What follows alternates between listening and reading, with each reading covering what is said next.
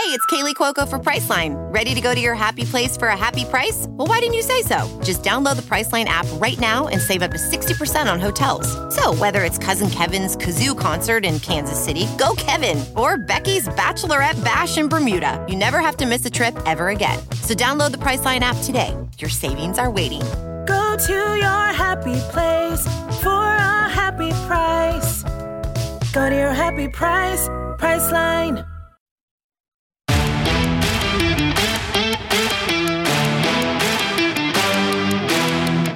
Listening to the 23 Personnel Podcast, a Texas Tech athletics podcast where food and sports clash at the goal line. Here are your hosts, Spencer and Michael.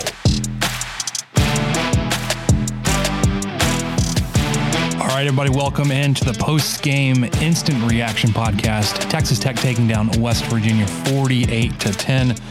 I'm your host, Spencer, joined by Michael. Michael, what's up, man? Spencer, I am rolling, and I, and I have a feeling, I have a feeling that Mason Tharp, somewhere out there, Mason Tharp and Bryson Donnell are still dragging some West Virginia defenders, you know, three or four at a time against their will. They're, they're just dragging them south somewhere. They're taking them to O'Donnell, whether they want to go or not. I, Henry Teeter, too, man. I, I, I am just, yeah, I, I'm excited. I'm, I can't wait to get into this with you. I want to see what you wanted to bring up, what you wanted to talk about. But man, 48 to 10, we've started kind of covering that a little bit on Twitter as far as trying to find the last time Tech had such a beatdown in Big 12 play that wasn't against Kansas. I mean, their last win where they scored 44. Is Oklahoma was, State, uh, 2017?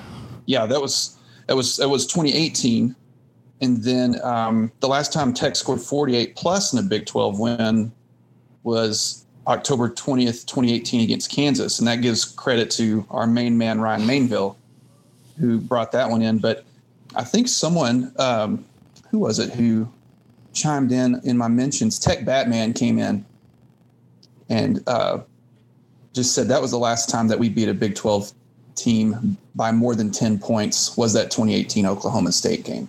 Yeah, man. I think all the all the games that Tech has won in the last 3 or 4 seasons against Big 12 opponents have been quite close and this was not one of those times. Yeah, Excellent. And, yeah, if we will take a look at all, all of all the statistical categories because it was a dominant performance all the way around, passing, rushing, receiving, defense. Uh, let's start Texas Tech offense because that's that's where the, the fun is. Behren Morton gets the start uh, expected after what we heard throughout the week. Goes 28 of 45, 325 yards, two touchdowns, no interceptions. Uh, no turnovers is a big thing, although there were, especially early on, there were a lot of those fumbles that hit the ground. You're like, no, no, no, no. we, we got to make sure we're holding on to the ball.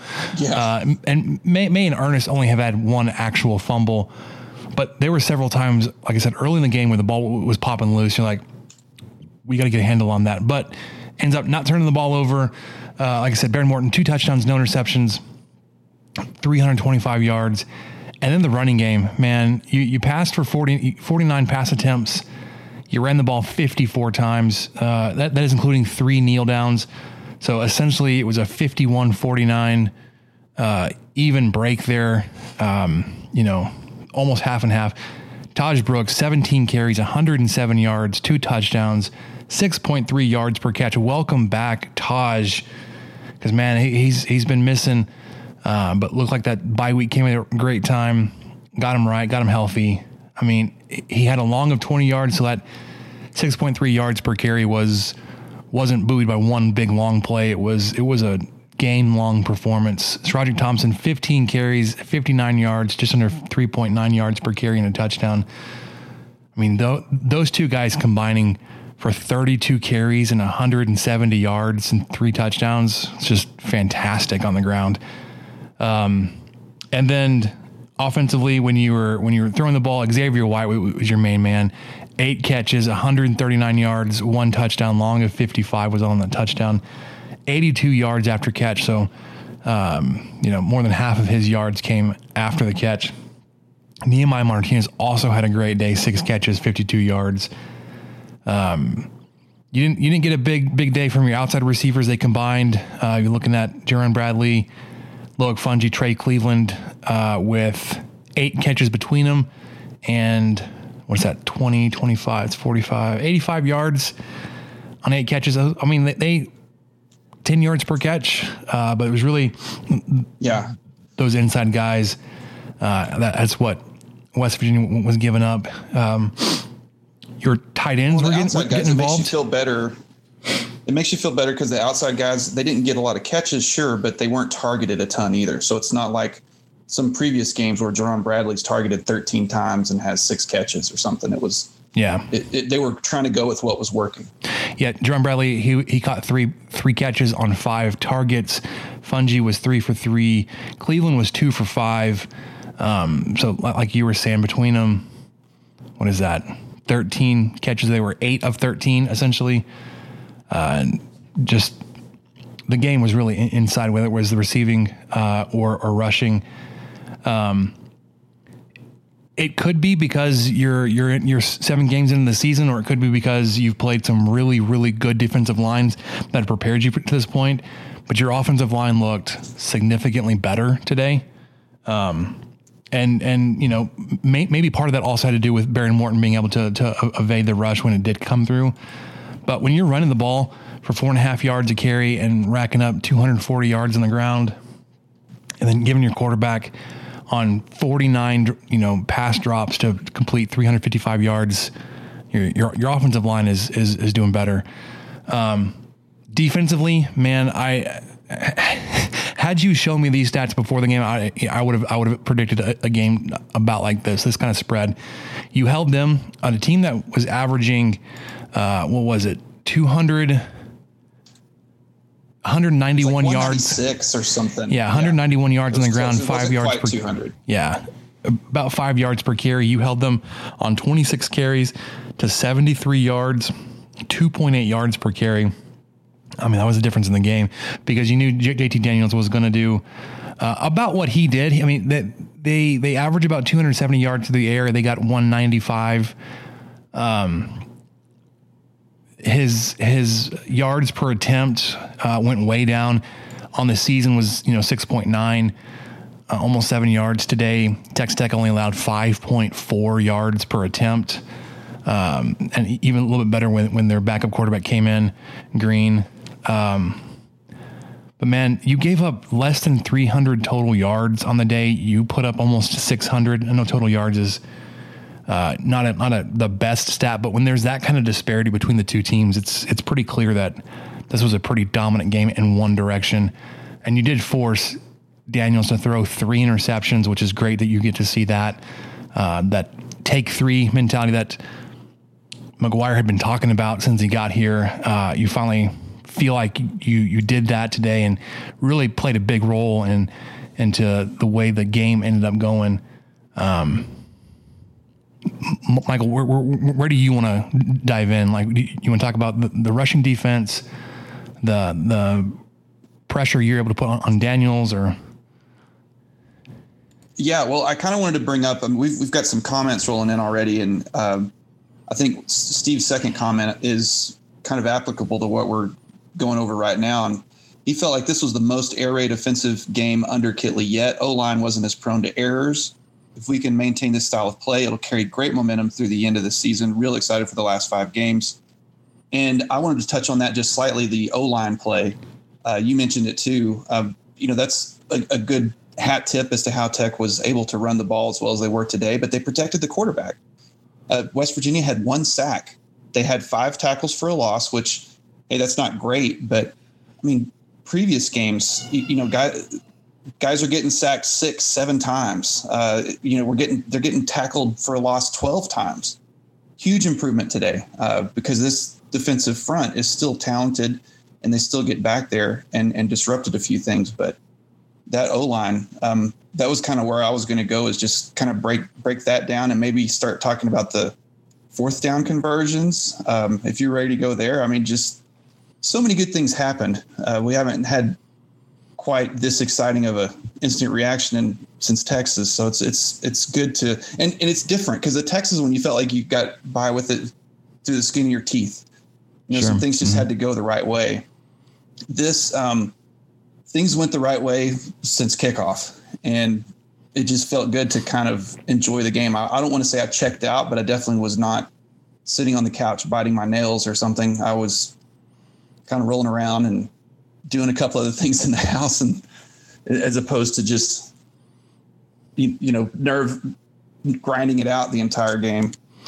Yeah, so we were we were at a at a one year old birthday party for our neighbor. Uh, the game was on there, uh, and my my friend's father-in-law was on, was there was in control of the TV at one point turned it off and turned on the, the Texas Oklahoma State game. I was like, man, that, that game's a blowout. We're changing the game, uh, which I thought was, was, was just funny. But uh, I pulled the game up on my phone and watched the rest of it there.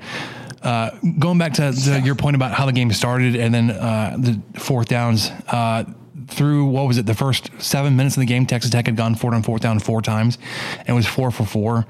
Uh, end of the day, six of seven on fourth downs, nine for 21 uh, on third downs. So you were 15 of 28 on third and fourth down. So you're pretty close. You were better than 50%. Uh, and I think the magic numbers, you know, just over 40% on, on a team is converting that, you're, you're doing pretty well. Uh, you, you kept the, your team on the field uh, and, and, and driving and converting points there. Whereas you held West Virginia's four of 14 on third down, so that's just a little bit better than 33%, and one of two on fourth downs. They didn't go for it as much on fourth down as I thought they might, uh, but I think a lot of that had to do with you didn't give them a, a, good a good look at fourth down. There weren't there weren't fourth and shorts for them to, to take advantage of or to, to try to attempt. Um, they weren't in, a, in an advantageous spot on the field to to make that decision for them. I mean, between the two teams going for it nine times, we, we kind of thought that would happen, but seven of them came from Texas Tech. Uh, but I think, like I was trying to point out, the fact that you limited West Virginia's opportunities to go for a fourth down really uh, kept them um, off the field. The game started off really, really fast for you. Uh, you know, you you drove down those, those first couple of drives uh, and scored touchdowns. You got up, you know, 14 points. And I was trying to remind myself, it's like, well, you started with the ball, so you may be up 14 points, but West Virginia's only had one possession. So, you know, after two possessions, are you still at 14? Or are you only up seven or how, whatever it was? But you just kept, you kept rolling. Uh, you, you kept putting up points when you did. Um, I do want to go back just for a second. Uh, you were talking about the, um, the offensive line. I think, you know, of the seven penalties that Texas Tech had, I've got to, I've got to look it up really quickly. Um, was it one, They- was the O line mainly. four, five of the seven penalties were, were on the offensive line. Uh, one of them um, was the that it was that run there towards the end of the half where Tahj Brooks broke free uh, and got down well inside field goal range. Ends up getting called for the, the hold.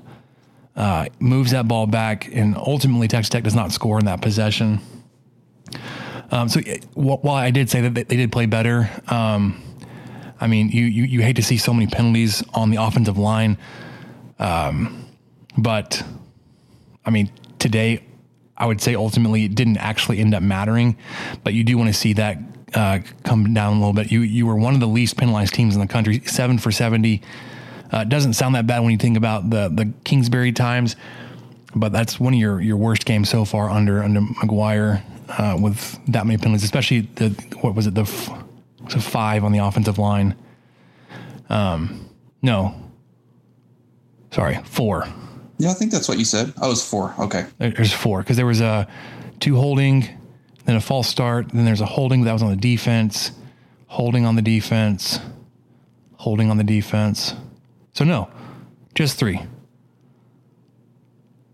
Offensive line only had three penalties, two holdings and a false start. Uh, there was a pass interference and two more holdings on defense, and then there was a hold on a on a punt. So going uh, seven for seventy is not that bad uh, when when we consider three of them were on the offensive line. Is is is Kyle back there fighting a dog? Oh, my dogs are going going on? crazy. I have no idea. Okay. Uh, special teams. I mean, just quickly, Tech didn't punt until almost what the end of the second quarter was their first punt. I, I think that was right. So Tech didn't punt un, until um, uh, let's see, time of possession. So a minute and thirty-two left in the second quarter.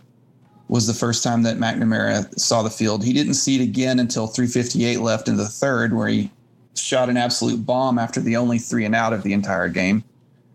Uh, Tech defense, uh, yes, unfortunately, West Virginia was 100% in the red zone, but that's because they only got the red zone once. So, I mean, you can live with that. Obviously, Texas Tech was six for six in the red zone on offense, with, um, you know, I think coming away with touchdowns.